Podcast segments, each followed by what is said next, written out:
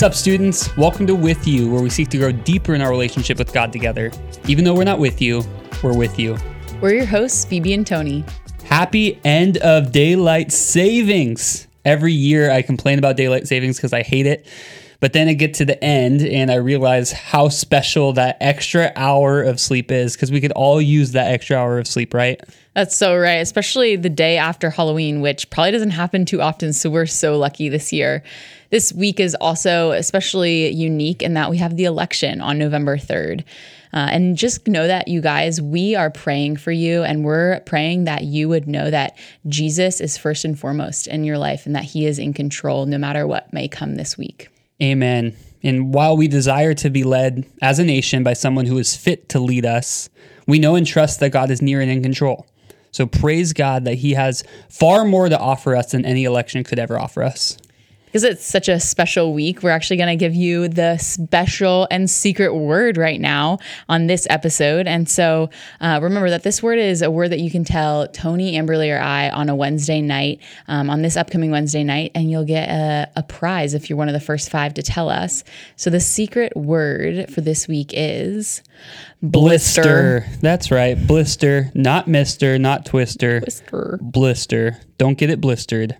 Well, now that that's settled, uh, let's get moving into what we're talking about this month. And to introduce our series and part one of this week, we want to look at our key passage together Colossians 1 9 through 10. And so, Phoebe, would you be able to turn there and to read it for everyone? Would love to. It says, And so from the day we heard, we have not ceased to pray for you asking that you may be filled with the knowledge of his will and all spiritual wisdom and understanding, so as to walk in a manner worthy of the Lord, fully pleasing to Him, bearing fruit in every good work and increasing in the knowledge of God. Hmm.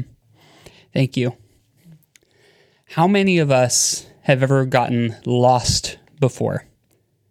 Maybe it's been at a grocery store or at an amusement park, and you found yourself in a place that you didn't know where you were at, or maybe you were away from the people you were supposed to be with. For me, I remember getting lost at a baseball game. That's right, a baseball game when I was seven years old. I got away from my parents and I didn't know where they were. And it was really scary for me. I had no clue what to do. I imagine that most of you have probably been lost countless times.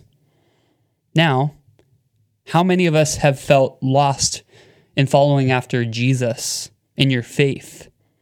Have you ever not known how to respond in a situation in a loving way? Or have you felt conflicted because you wanted to do or have something that you know you shouldn't have?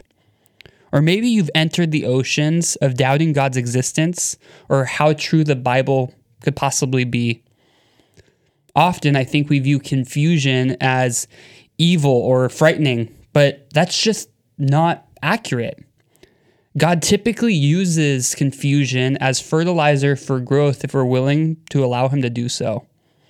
God is unfazed by the times that we're confused in following after him. Therefore, whether you're in a season of extreme doubt or you will be at another point in your life, we can also stand unfazed too. As we wrap up, we want to leave you with a question for you to consider for the rest of the day.